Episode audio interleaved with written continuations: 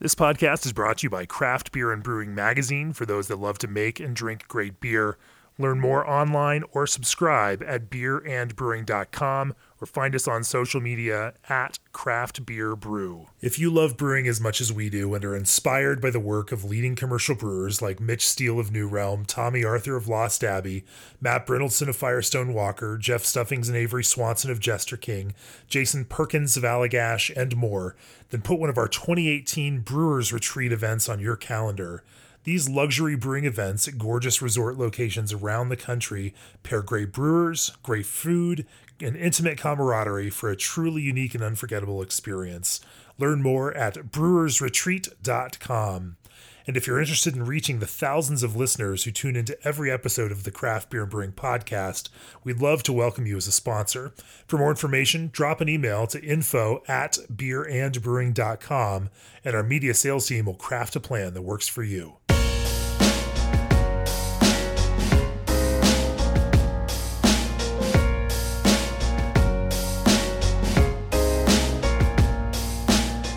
Welcome to the Craft Beer and Brewing Podcast. I'm your host, co founder, and editorial director Jamie Bogner here in Tampa, Florida on a sunny but cold day with the folks from Angry Chair Brewing in uh, Seminole Heights uh, Ryan, Ben, Tyler, and Jordan.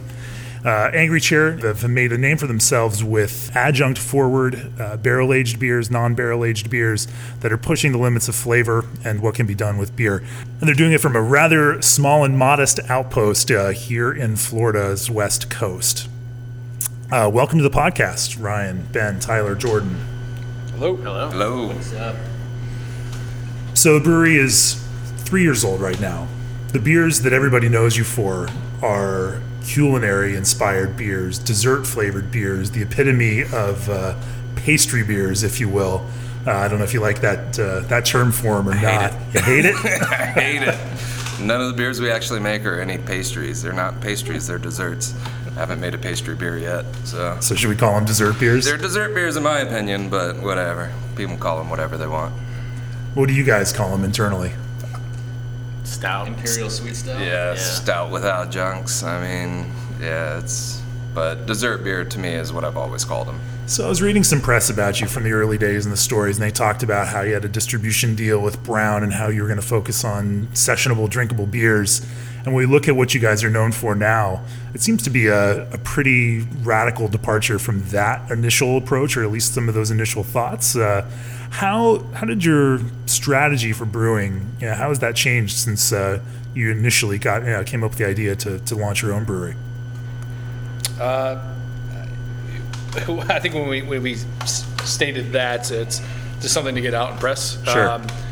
you know, when we started, we, we knew that Ben could make a fantastic stout, you know, Russian Imperial Stout or Imperial Sweet Stout. Um, we truly just want to beer brew, you know, to brew beers that we we wanted to drink. Uh, I think our concept is forward thinking. Um, we like to challenge each other and, and make some forward thinking beers. And uh, obviously, it's, it's been pretty successful for us to do these big stouts. And um, but you know, we I think internally really like sessionable beers. We you know we like drinking you know, hoppy sessionable beers and you know some mixed culture stuff. Uh, fortunately, that we're not doing it at this point in time, but it's turned into an animal. But it, it's fun because it's a challenge every time we do it, and I think that's kind of the fun part of what we're doing. But it has changed. You know, it was we just put something on uh, media just to kind of have a, Sure, a profile. sure. But you know, it, we've we've kind of grown since then, and here we are. That brings up an interesting question because a lot of brewers will say, "Oh, I brew what I like to drink," and uh, you know, yet most of the brewers that I talk to love to drink a lot of pilsner. Absolutely. And uh, not a lot of them make a lot of pilsners, uh, and it's just not a necessarily a cost-effective thing for a craft brewery, especially a small one, to, to spend tank time on. Um, how do you guys balance that? How do you you know how do you figure out and, and, and figure what that mix is going to be between what your customers want to buy from you and what they're willing to uh, you know travel out here to the tap room to uh, to purchase you know versus uh, you know that idea and that vision for what you want the brand to be and uh, you know and, and what you like to drink yourselves.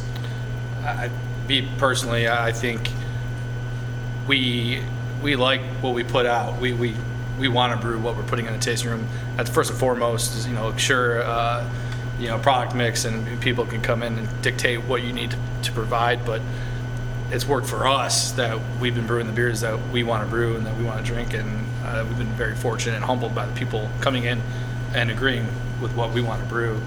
Um, sure, there's some beers that we probably hate to brew, um, but uh, you know, there's not any beers that we don't personally agree with that we're, you know, we're going to put on their tasting room just to Sure, fill a sure, void. sure. so. I wouldn't would never imply that you'd you'd brew something that you weren't happy with Yeah, or yeah, release that. That's Yeah. you know. Um, you know, but there are always those commercial. It's a business, you know. Mm-hmm. Brewing, it's not a hobby. If it was a hobby, you'd be home brewing, Correct. you know. But it's a business. You have customers, and they have expectations for you know what they want to buy from you, and um, you know that has to be some sort of challenge to balance, you know, the stuff you don't necessarily want to brew as much versus what your customers want to buy from you a lot. Correct. I don't think we'll ever brew grew it. No, I don't think so. no. I don't think so. Is that because you want to, but your customers won't buy it, or really like it. no offense to anybody that brews it. Uh, it's just uh, it's a style that I don't think we've ever Nah, talked about doing. nah, No. no interest. Yeah. So that being said, we're not going to just brew something just to, Yeah. to brew it. Uh, so yeah.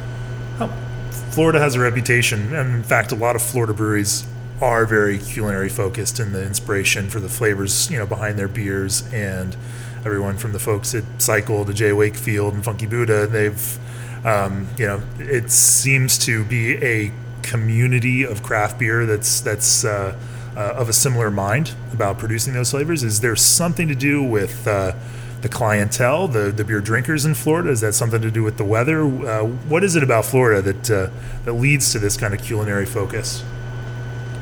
To be honest you, I think it's just the brewers themselves. Um, I mean, Wayne over at Cigar City, he's kind of the person that got me into brewing these types of beers. And he's just big foodie, and like that's what he always like. How can I get food into a beer? And uh, that's how I started wanting to do it, and then just trying to think of like different types of desserts to be able to bring into a beer. That's a good point. You all got your start at Cigar City. A lot of people got their start at Cigar City. It was kind of like the the place where everybody went and kind of learned everything. I mean, Wakefield was there. Chris over at Green Bench started there. Um, Jordan, Tyler, me. Um, I mean, there's a lot of brewers that came out of there. Target Cycle, Seven Sun. So Yeah. So I mean, it's, we all kind of were hanging out together at the same time. So maybe that's what it was. Just everybody was hanging out, having the same kind of ideas. So. Yeah, I think Hunahpu paved the way for a lot of that too. Imperial Stout. Yeah. So Cigar City was the, the epicenter then uh, in connecting folks with that, that kind of mindset. Um, what made you decide to go do your own thing? Oh, I've, I've, I've, I've been in this industry for over 10 years. It's something I'm passionate about. It's, um, it just made sense to do something our, ourselves, dictate what we want to do as to somebody dictating it for us. And uh, it just, you know, there's a lot of talent behind us, I truly think. And for us to be, you know, under somebody's thumb and not be able to create is an atrocity. So that's really what it is, given a you know a platform for us to be creative. And uh, you know, if we were successful, great. If not, you know, we tried.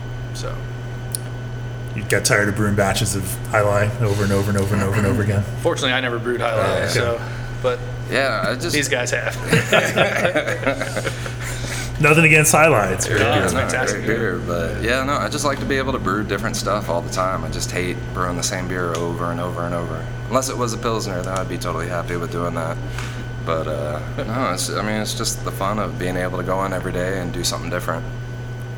So a few years in, this is still a rather small brewery. You know, a ten barrel brew house. Um, you know, some thirty barrel fermenters back there.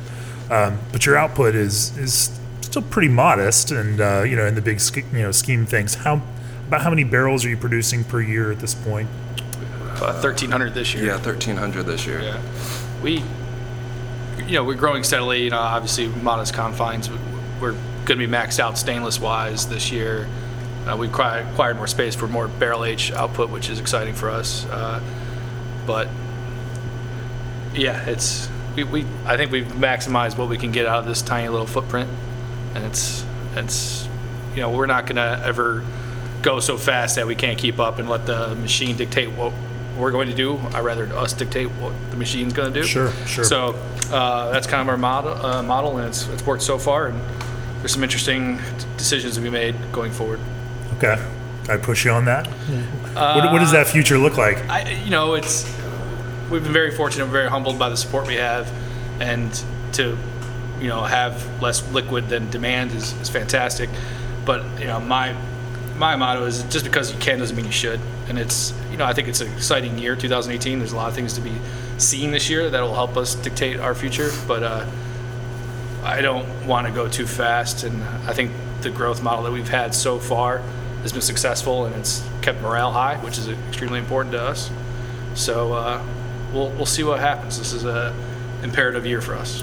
A lot of brewers are um, measuring that growth. You know, obviously, craft beer as a whole has now slowed down from 15 to 18 percent growth to somewhere in the two to four range, and uh, you know, especially on the larger side, everyone is. Um, you know, circling up the wagons and, and, trying to be very careful, especially when it comes to capital spending, uh, given what that looks like.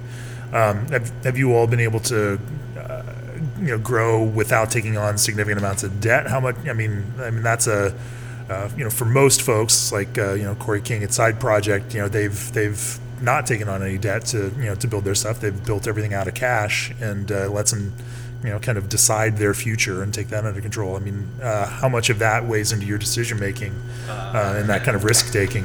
A lot. Uh, it's cash flow is the name of the game for us, and we've been very fortunate not to take on any debt. You know, me and my business partner uh, did a small business administration loan, and mm. uh, it's worked out, and we have never had to ask for anything more. Um, I think it's you know being wise, making wise decisions. Cash flow is very important to us. You know, we're very very fortunate to have you know bottle releases that move extremely well, and uh, that obviously helps. But it's yeah, a lot of people are overextending themselves, and uh, it's sad because there's some really good product, really good people that are failing because of a poor decision, and uh, hopefully, you know, it's something that we won't make, but it's easy to do. It's really, I can see somebody forecasting, and that's why it's a forecast. You know. Sure. Yeah. And uh, yeah, and if your uh, uh, personal uh, uh, life savings are on the line on that, it can be uh, you know pretty dicey uh, thing to look at that that growth uh, leveling off.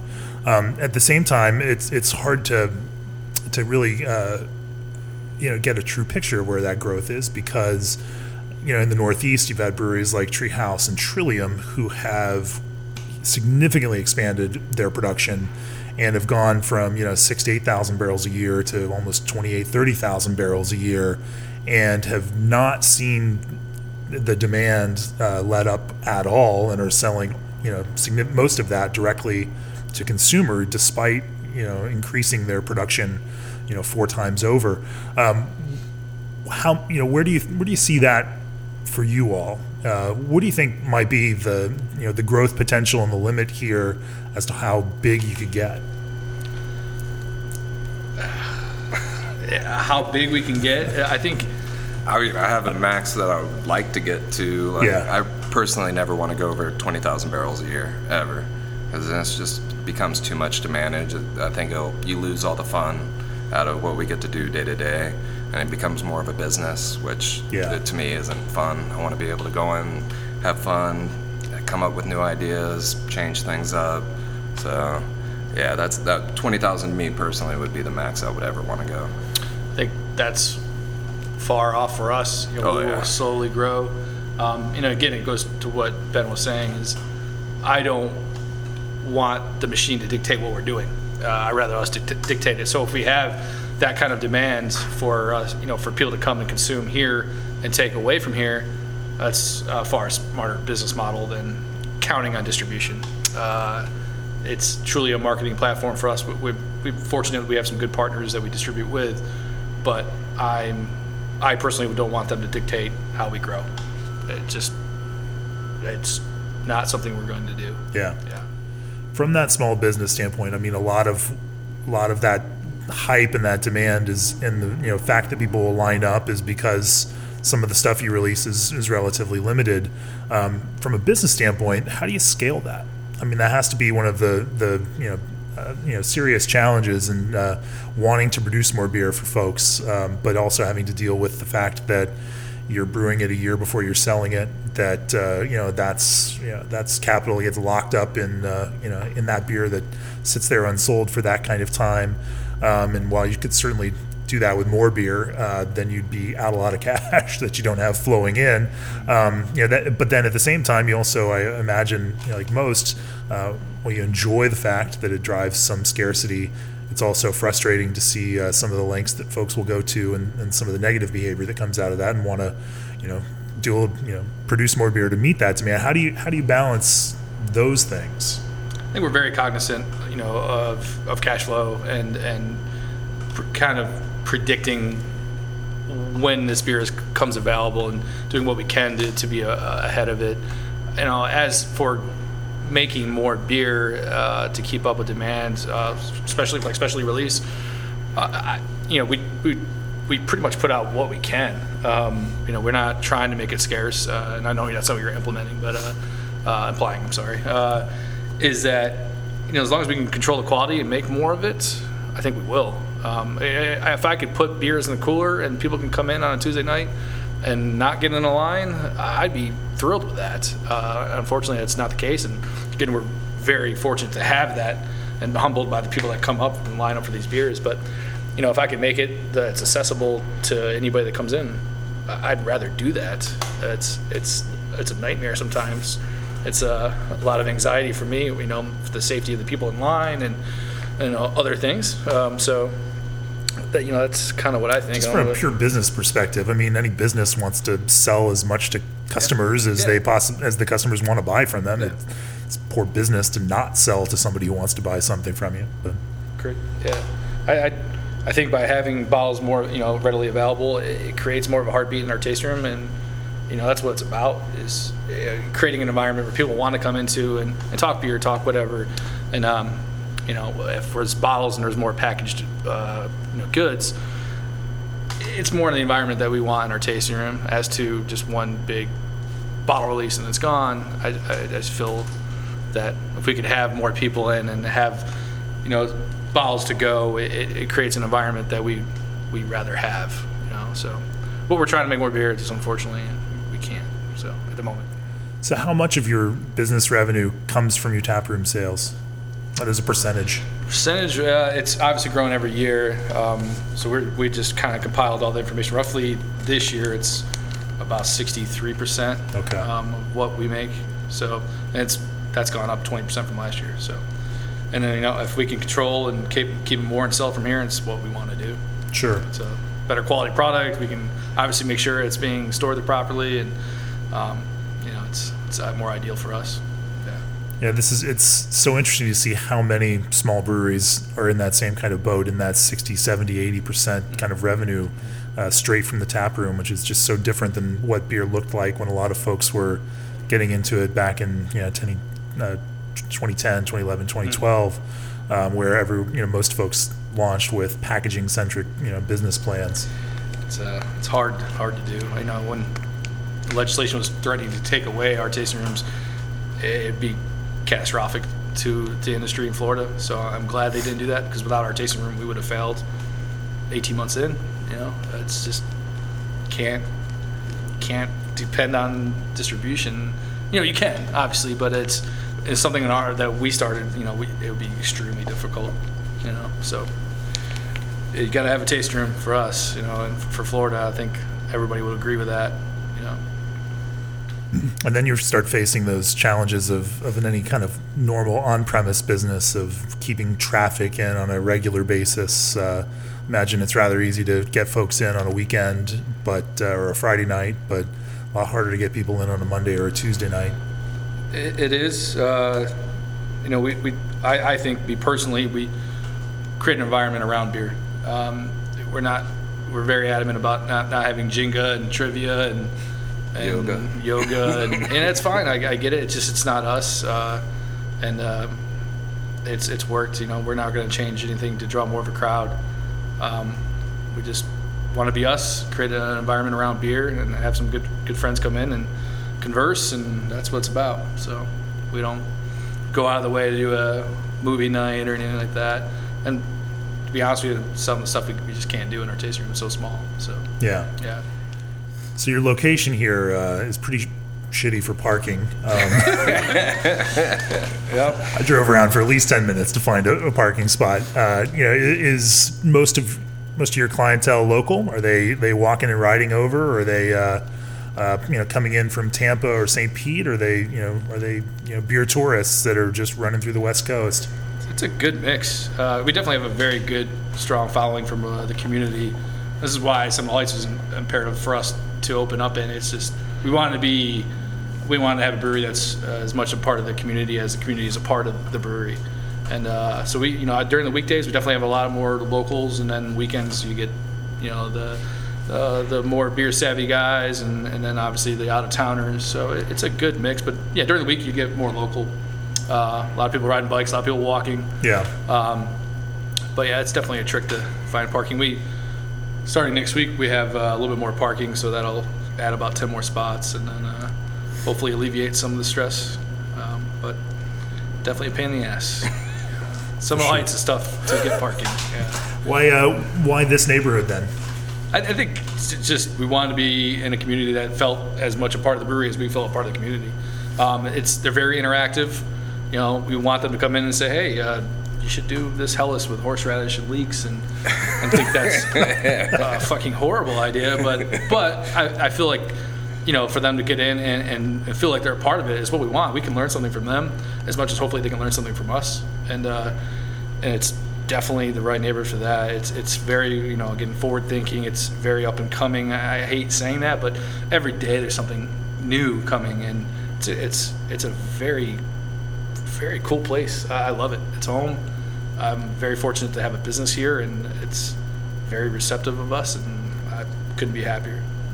Tampa as a whole seems to have, uh, and Tampa, St. Pete, that that's west coast of Florida, seems to have, uh, seems to be driving the bus when it comes to the Florida craft beer, uh, you know, movement.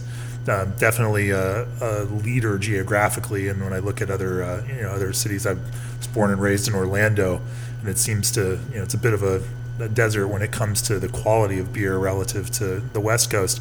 Um, do you think it was that Cigar City influence that just seeded so many talented brewers across the West Coast?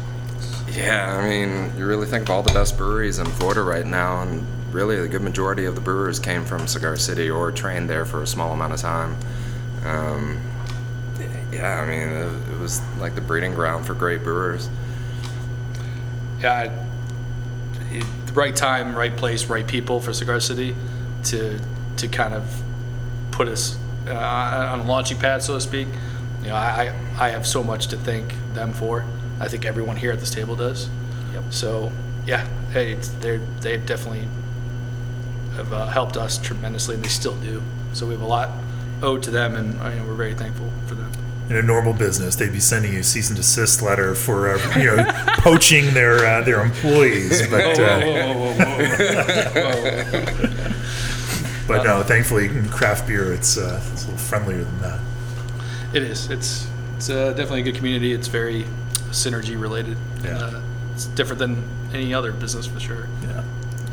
Well, let's talk a little bit about the beer itself. Um, you know, I've, you all are known again for those culinary inspired beers um, that that tastes like desserts, um, but producing those beers is includes a myriad of challenges. You know, number one, like balancing the the adjunct flavor with beers. Uh, with the beer itself, or with the barrel aged version, balancing that barrel character with the base beer, with those adjuncts, um, dealing with adjuncts that don't always do what you want them to do. Um, you know, for a, a brewery your size, it, there's a lot of risk in producing that kind of uh, you know uh, thing. So, as you're using those, are there any techniques that you all have developed for being more successful with adding those things to beer? Well, all, we use a, a spin bot or a recirculation tank that um, we actually pick up all the flavors from the treatments that we use. Um, and I mean, and the thing is, like each and every single beer is different. Like we'll do the treatment until it tastes so it's right. a spin bot. Yeah. Tell me more about that. So it's essentially just a tank that has uh, like a false bottom in there that we can throw in a whole bunch of coconut, cacao, vanilla, and we can just recirculate through all those things while it's in the bright tank and pick up all the flavors really fast as opposed to just sitting on those uh, ingredients. So just take something that could take like two weeks of just sitting on uh, ingredients in the fermenter down to like two to three days. Wow. So, It's basically a large hop back. yep. Any downsides that you found in, in using it? No, I mean it's it really just speeds up the process. Um, like keeps anything. Just I mean, I don't know. Really, no downsides whatsoever. It's just really easy to get the flavors into the beer. Um, the only thing is every single time we do it, like it's it's always different. Maybe one time it'll be 12 hours to pick up the flavors. Another time it could be two days. So it's always just tasting it until it's right, and then once everybody's happy with it, then calling it and packaging it. How frequently do you have to taste to until it gets just right? Twelve, hours. yeah. Yeah, 12 hours. as much as possible. Minimum. Minimum 12 hours. When it comes to those flavors, you know, how do you conceive of those, and what you know, what goes into what's the background in, in developing some of these things? Um, At, fir- at first, Ben was making uh, German chocolate, and that kind of blew up um, as far as dessert beer category. And then after that, we saw our clientele and realized that's that's the type of culinary forward beer that they want. So we kind of hit that mark, um, or we try to hit that mark with all the dessert beers, just to keep it exciting and rich and decadent, like that uh, German chocolate was when it first came out. Are there, uh, you know, so who does everybody in the brew house come in with inspiration for for the next uh, next dessert? Yeah, no, like I, I'm all down for everybody putting in. It's it's a team effort and uh, coming up with the flavors. Whenever we come up with a new beer, I mean, we all have input into it. Uh, I don't like it being just one person deciding what's going to happen. It's it's all the team effort, so that's real big for me. Is How do you prepare these? You know, that that becomes the you know there are as many different ways to use adjuncts or use extracts or uh, use purees or you know any myriad of ingredients. Um, how do you decide on the mix of those, and uh, what are some of your preferred methods around that? um, deciding on the mix. I mean, it just really is all from just experience. Just like knowing 10 barrels is usually going to take about 150 pounds of coconut to get coconut flavor into it. Um, to trial and error. So you're for- using shaved coconut or toasted coconut? Yeah, toasted coconut is Okay. what we use for most of our beers. Are you uh, buying it pre-toasted aseptic? do you do it yourself? No, or- no. We actually we buy toasted coconut from an online supplier. Okay. Um, uh, but I mean, it's just trying to balance out the flavors is, is really the biggest thing with coming up um, with uh, new ideas. I think we've been uh, extremely fortunate that we've come up with ideas just off the top of our heads and implemented them into the beer and been fairly successful doing that, uh, which is owed to these guys. Um, sure. so it's it's been pretty cool. I, I think we have a, a very good nucleus here, and uh, they all bounce off each other and really come up with good ideas. And you know, and I think it's fairly, you know, it's fair. It's Sure. no, a little this, a little less this, and then it's it's it's worked out, and uh, I'm very fortunate to have these guys. I like to consider a lot of the beers we make concept beers, and conceptually sometimes they'll work and sometimes they don't. Luck, like Ryan said, lucky for us, a lot of times they do, but occasionally there's a couple that hey, we we tried these couple adjuncts, it's not really working, it's not balanced the way we want. So what can we do to kind of change that culinary inspiration and uh, you know get more out of what we already have in it, and then add something that can complement it or contrast it to change the beer.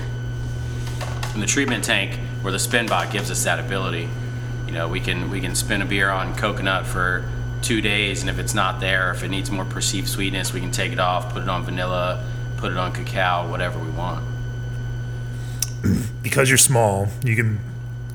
There's less focus from your your customers necessarily on consistency, and uh, I guess they what prize that that creativity, and so if it needs to become something else, you can just make it something else. Yeah, we, we try not to make any promises to the customers as far as our bottle releases. You know, if uh, if we don't like the way the beer turns out, like I said, we'll, we'll change it and maybe uh, call an audible.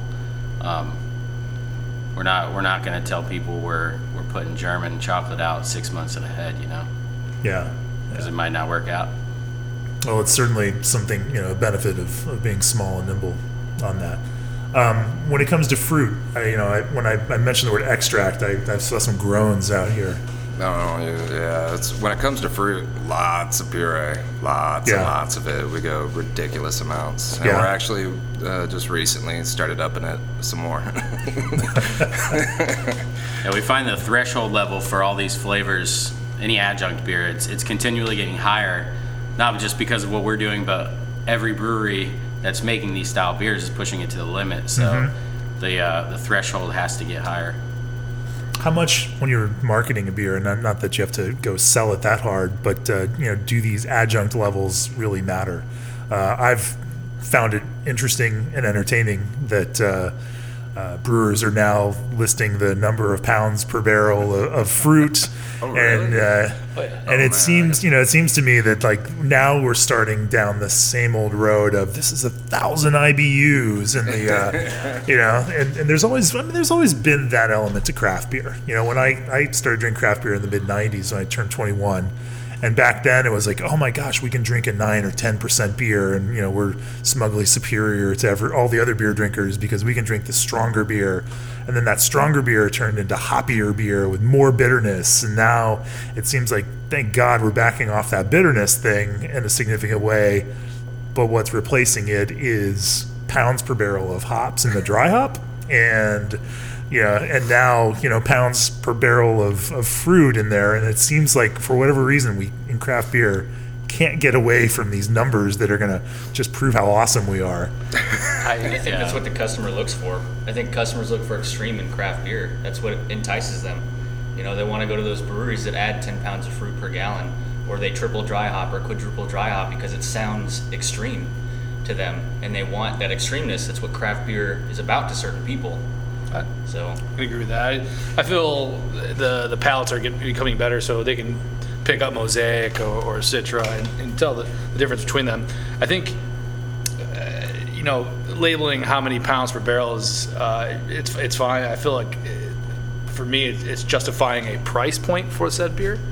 It's like, ah, man, we use 10 and a half pounds per barrel. That, that's cra- crazy. Um, you know, and then this is why it's you know this much money per four pack or whatever it may be, and it's fine. You know, I, I feel I don't think you need to say pounds per barrel Yeah. or you know, it, it, but it, there's nothing wrong with it at all. It's just we won't do it. I think we would prefer instead of like boasting about ingredient quantities, we'd rather those flavors just be apparent, you know, upon consumption.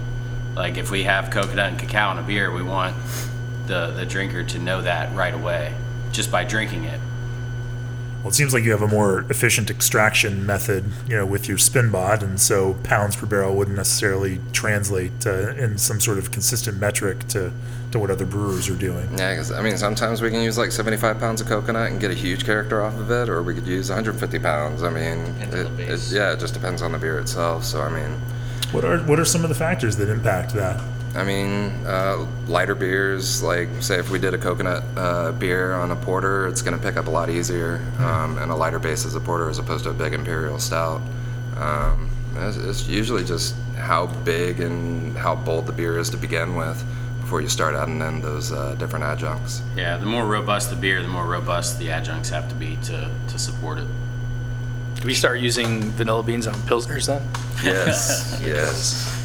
I'm sick of the price. I don't. I don't want to know how many pounds of vanilla beans are going into some of these beers because It's, the it's vanilla is painful. just through It's so painful. Yeah. What are you paying? Like what, 350, 375 a pound for it? 375? We It's paid 1900 for five pounds. five pounds. Yeah, it's 1928. it's gone through the roof. It's absolutely horrible. So looking into wholesalers for that right now. Yeah. Yeah, hit us up if you guys know anybody. Everybody's looking for vanilla right now. No, it's it's bad right now, man, and there's a lot of crap vanilla on the market. Luckily, there's still some really good suppliers out there. yeah. So Have you ever been tempted to, to jump into the extract game on vanilla? No. no, it is not the same. How do you Uh, guys prepare your vanilla? split them, soak them in alcohol, and uh, add them to our spin tank? So, Okay.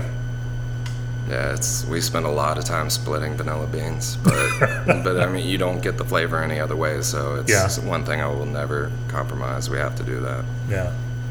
Uh, what are some of your favorite adjuncts in, in particular, uh, you know, that you love the way they taste in beer? I think this past year we've we, we've all really liked the nut beers we've been making. We've been making uh, a walnut beer, a hazelnut beer, a pecan beer. Uh, we freshly roast those and we add them to the spin bot while they're still warm. Um, and those those have been my favorite beers this year. Yeah, I've been really digging those just because they're different than everything else that we've always been doing. So it's been fun, like figuring out how to get the right toast on the nuts and depending on the nut itself.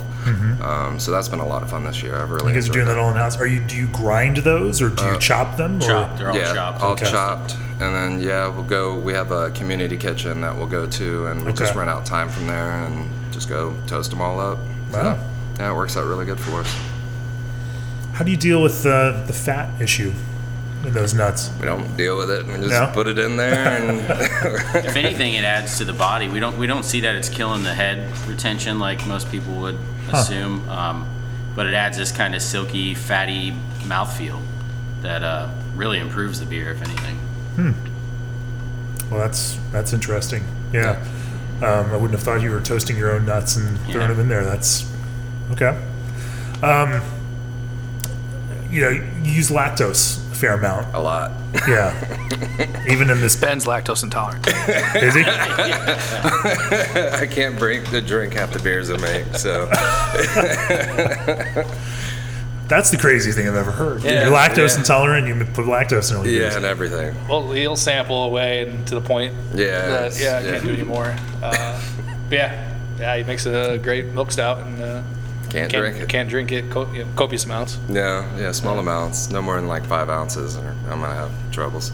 Okay. Keep like Lactaid or one of these uh, pills around just to break it all down. Oh man. Um, how do you label those? I know I've got you know folks that are lactose intolerant. My, my own son's a, has a peanut allergy that'll send him an anaphylactic shock, and so we, we're label readers when it comes to that kind of thing. Yeah, just on all of our labels, if it has lactose in it, I mean, it's it's one of the actually usually one of the first ingredients that we list on there. So So why use lactose instead of other brewing techniques, whether it's you know just mashing hotter or Yeah, oats or wheat it's lactose. You get body without sweetness. Okay. Is, is why I like lactose so much. Um, I mean, you could mash higher, but then you're gonna have that like ridiculous amount of sweetness that goes with it. And our beers are already sweet to start off with, so it's like trying to find that nice balance. yeah. But So you even use it in your hoppy beers, like this IPA that I just finished off. Oh, actually, that's, was, wasn't that your idea, Jordan? I can't Yeah, I remember. was certainly not the first one to do it, but we, we talked about doing it for a while. So uh, we, we did it to add kind of more body and uh, more silkiness to what was already kind of a silky beer, just to see how not extreme we could take it, but to see what it, it'll actually add to it. And it's sold like crazy in the tasting room. I don't know if it's because it said it has lactose and people just thought it was different, or if if the quality is there for the consumer. Um, but we like it. We've brewed it multiple times now, so From a sensory perspective, what do you think in particular that it adds that you couldn't get from another uh, another method? well, you know, maybe mashing higher, we could we could probably get the body that we get from the lactose, but I think that the the lactose provides um, still less filling body. You know, it's it's a it's sort of a mouthfeel without that heavier uh, wort finishing gravity. Um, that's one thing we find is uh, if, if if we have a beer that's too sweet, it's still kind of worty. You know, like it's coming straight out of the kettle. We don't like that character, but the lactose can give us kind of that body without having that wort characteristic. How big are IPAs for you at the brewery in general? We actually do make IPAs. uh, it's it's something we've put uh, a lot of effort into in the last year and a half for sure, and um, it's it's uh, number one seller is an IPA. um, Who would've I- thought? Yeah, yeah, exactly. Uh, you know, we've we've definitely have come full circle uh, with with what we're trying to do. We definitely have upped our dry hop rates and, and tried some new techniques, and that's that's it's fun. It's it's fun for these guys to be creative and and uh, try something new. You know, I, it's, it's it's tough to go in and brew the same beer every day, and then getting back to like I don't want that machine to happen. So, but yeah, I, our IPA sell extremely well. It's a pretty good blend, but uh, you know, our Space Grass, our house IPA moves really well. Um, and then usually Loveless is our session IPA. It's moves. You know, it's the biggest SKU in the world, so you know people want IPAs, and uh, I think our quality and our, our, our levels come up exponentially. Huge, So, huge um, difference. But yeah, you know, we put a imperial stout or barrel aged stout on tap. It moves extremely well. Sure. Um, but Yeah. definitely, Five out of the 15 taps are, are hoppy beers right now, so Yeah. we certainly don't shy away from them. it's what we like to drink. Higher quantity seller. Yeah. We, we like drinking it all, but you know, if I'm gonna come in today's room, I'm I'm some hopping yeah, session. Some Yeah. hoppy Yeah. session. yeah. So, uh, so what's captured your imagination on the hoppy side recently? You know, are there uh, specific hops, specific combinations? Are there uh, specific methods? Uh, uh, are you going that fruit route with IPAs now? Uh, what's what's keeping it interesting for you? I, I've been really impressed with Idaho Seven. Uh, Yeah, that's a really nice hop. one year that when last year we we brought it in and we really enjoyed what it offered. Um, me, that's the hop that you know I really dug dug last This year. next year, that was a really good hop. I'm just looking for new varietals to come out for me to be able to play with, but even then, it's kind of hard to be able to get that much of it, and like, considering everything we already have contract uh, to begin with. So I don't know, maybe just playing around with different dry hops, just like different combinations for right now. Um, Yeah, certainly our dry hop procedure. Um, we moved from using a lot of bittering hops, uh, like early addition kettle hops, and now we're we're mostly towards like the hop bursting, the late addition, trying to get fruitiness, and then playing with the the timing of the the dry hop and what bioconversion we might be able to get, like the New England IPA um, characteristics, and then uh, you know occasionally we'll we'll want a super dank like old school hoppy character, and, and we'll try to hit that, and then the other half the time we're trying to go for like a soft guava mango with with no grassiness or dankness you know? So we're kind of just targeting all over the field and uh, some of it hits and we really like it and and some of it is just a one-off you know? Hops for a brewery of your scale at about 1,300 barrels have to be a bit of an interesting challenge, and one that I think you know even you know most consumers don't understand how challenging that can be, because you're small enough that you can't contract for huge amounts of hops, and uh, and it's going to be hard to even get out and, and do selection on hops with those kinds of numbers, um, you know, and you know buying hops on the spot market can you know, just be Oh, a, a hit or miss nightmare. Um, luckily, we got some really good contracts through some really good suppliers. Um, but it has been tricky, like just having one of one, just too much of one hop. I mean, because things change so much daily for us, because we're just constantly trying to brew different beers. Um, it, I mean, it's tricky when you're this small. It's it's hard to get good quality that's consistent um, at a good price. It's we've noticed that i think drastically uh, you know year to year crop to crop we've noticed these changes and we've we've we've stopped making some brands because the hops aren't up to quality so we'll, we'll switch it to a new ipa or whatever it might be You mean from a consistency standpoint? They're yeah, not from the a consistency standpoint, you know, uh, if Mosaic's very distinct and a, a couple crops we've had, it, it just wasn't quite there. So for a while, we just made a different beer until we could get a better crop. Interesting. Are you able to just send them back to the No, no, we just use it differently. Right. Uh, blend Use it for in, bittering in with other hops and yeah. stuff like that. Yeah. okay?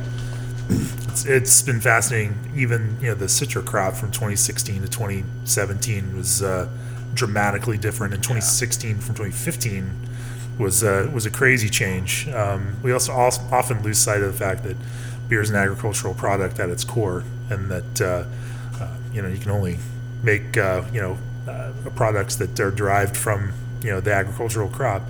And uh, you know, I even heard brewers talking about how much hazier just the 2016 Citra crop was over 2015, and with no other change to the recipe at all. Just just just made their beers cloudier. Yeah. We, we get that with our Galaxy. It Just, just does not want to clear out, which, you know, whatever. But yeah, it's definitely changed the direction of certain beers, and so much that we've stopped making certain said beers because we're not happy with the crop that we have at the moment. So Do you work with other brewers on uh, on uh, larger buys, or do you uh, you know, go solo on this? we're solo. solo right now. definitely not against it. Uh, you know, we're pretty pretty well taken care of allocation wise, so we haven't Yeah. really had to up the game, so to speak, or up our quantities. But you know, going forward, that may happen. And there's seems like there's more and more breweries dumping, you know, trying to get rid of some of their contract. Um, so that's come across us as well. We've, we've just been, we've been content at the moment. So, Yeah. Just have to make sure you trust them to have kept them in, uh, in good shape. This is true. Yeah. Yeah. So let's talk about sour beer. You all, uh, you know, make Berliners out here in the, in the regular brew house, but you've also now embarked on uh, uh, some longer term Brett projects. Uh, no, no, we, uh, I think, you know, it, it's, no, we enjoy those beers. Um, I think with Ben and Jordan, they really yin and yang off each other extremely well.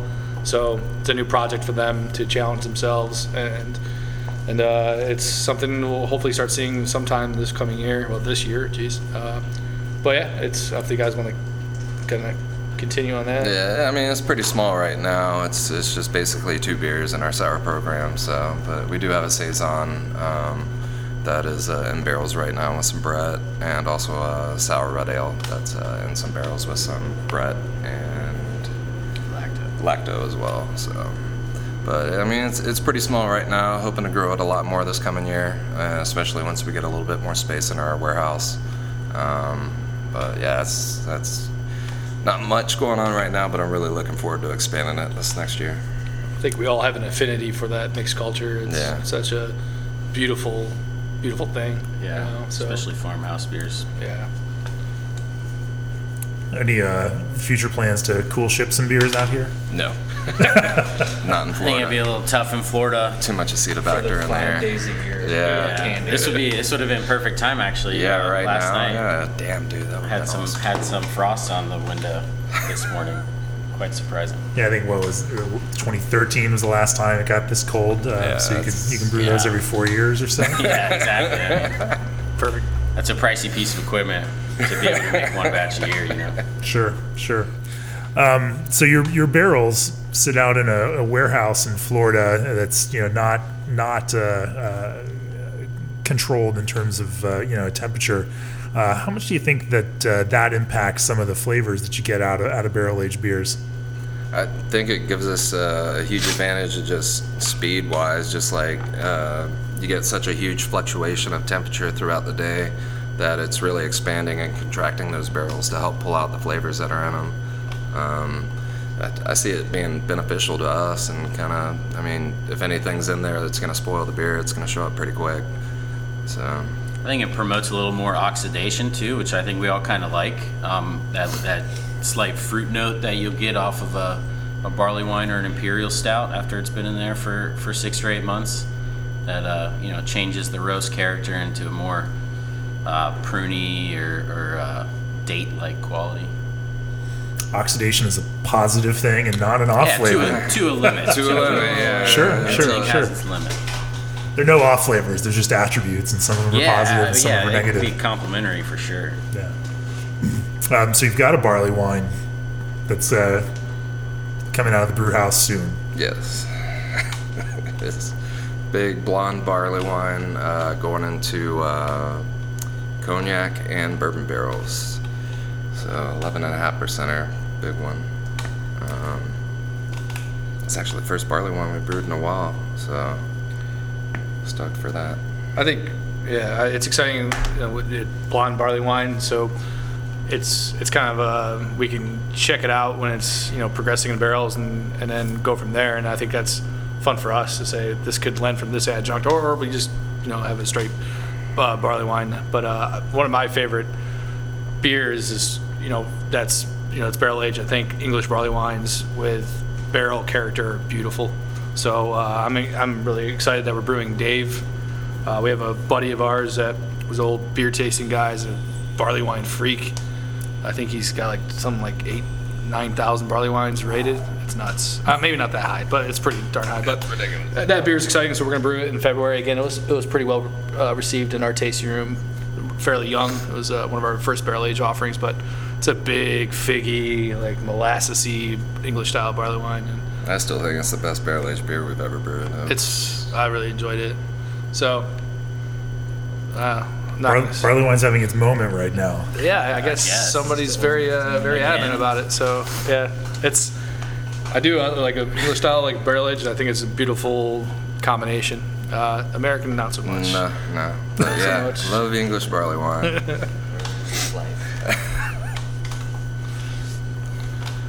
Now, you mentioned that when I came in that you all are prepping for Tampa Bay Beer Week, and that Tampa Bay Beer Week is something like what thirty percent of your sales. Yeah, it's it's uh, it's a juggernaut. Um, it, it takes you know a lot of time for us to get. I think this is the first year that we're pretty ahead of it. Yeah. Uh, and uh, you know we're looking forward to it, but I think we have a lot of uh, cool beers coming out that week. It's kind of the showcase week for Tampa breweries. Um, so, um, you know that that being said, a lot of you know barrel aged beers and some other tricks up our sleeve.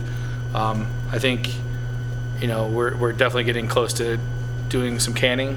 Um, we're excited about. Uh, we'll, we'll, we do make IPAs again, so uh, we, we will definitely put some of those in cans, and then you know some other you know kettle soured stuff. So, but uh, Tampa Beer Week's juggernaut. We're, we're looking forward to it. It's it's a stressful seven days, but it's great just to see all From a business perspective, that sounds insane It's to insane. me. It's That a insane. third of your revenue might come in one week during One- the year in. March. Yeah, we we shut down a couple days after the week just to recoup, and uh, but you know la- last year was surreal for us. It was our coming out, so to speak. Uh, we were busy the year prior, but last year was just we didn't see it coming, and uh, we handled it the best we could. And I think I think the consensus was that we did a good job considering we were probably not staffed appropriately. But uh, but uh, this year is gonna be fun. We're we're all looking forward to it. It's interesting to see how much events in the world of beer kind of drive that commerce and uh, and build businesses uh, and, and support businesses. You know, I think about it in terms of the Great American Beer Festival in Denver. Um, the fact that event exists actually, you know, drives business strategy for breweries all over the country, with limited, you know, short-term distribution and uh, large-scale releases. Um, you know, and, it, and it's kind of strange to think about that event driving that much business for individual breweries. Um, uh, you know, it'd be it, it's a little scary to think about how much of that depends on it. Um, is there uh, are there plans to develop future other events to to help uh, again support that business? It would seem like if you can get two weeks out of the year instead of one, that might be a Uh, I, I don't think anybody that has a brewery would be against that. Yeah. Um, or are you all building you know new traditions that uh, you know that, that support your your business and brand? Chocolate cupcake day. man, I don't want to plan it. I, I think the Tampa Bay Beer Week, you know, council, they they have a, a staff that handles the week and they handle it extremely well. So I think we owe a lot to them to coordinate all the events and you know advocate for those events. Um, I, I think there could be another week. Tampa has enough breweries, that's for sure, and Central Florida, for that fact, uh, to come together and do something, you know, uh, in the future. I, I, I don't see why not. Um, somebody else organize it though. Um, so You guys have your hands full. we, we do. Well, all right. Well, thank you, uh, Ryan, Ben, Tyler, and Jordan, for uh, sitting in on this episode of the Craft Beer and Brewing Podcast. Appreciate you guys taking the time this afternoon to talk with me. And uh, going to wrap this up and drink some beer. Thanks, guys. Thanks for having us. Thank you. Thank you. Word.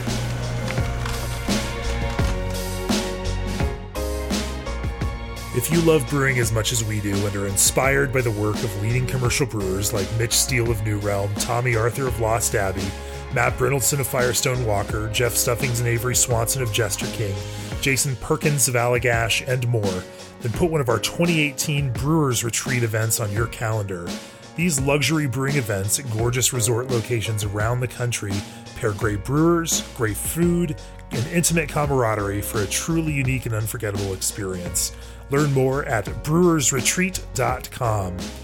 And if you're interested in reaching the thousands of listeners who tune into every episode of the Craft Beer Brewing Podcast, we'd love to welcome you as a sponsor. For more information, drop an email to info at beerandbrewing.com, and our media sales team will craft a plan that works for you. This podcast is brought to you by Craft Beer and Brewing Magazine for those that love to make and drink great beer. Learn more online or subscribe at beerandbrewing.com or find us on social media at Craft Beer Brew.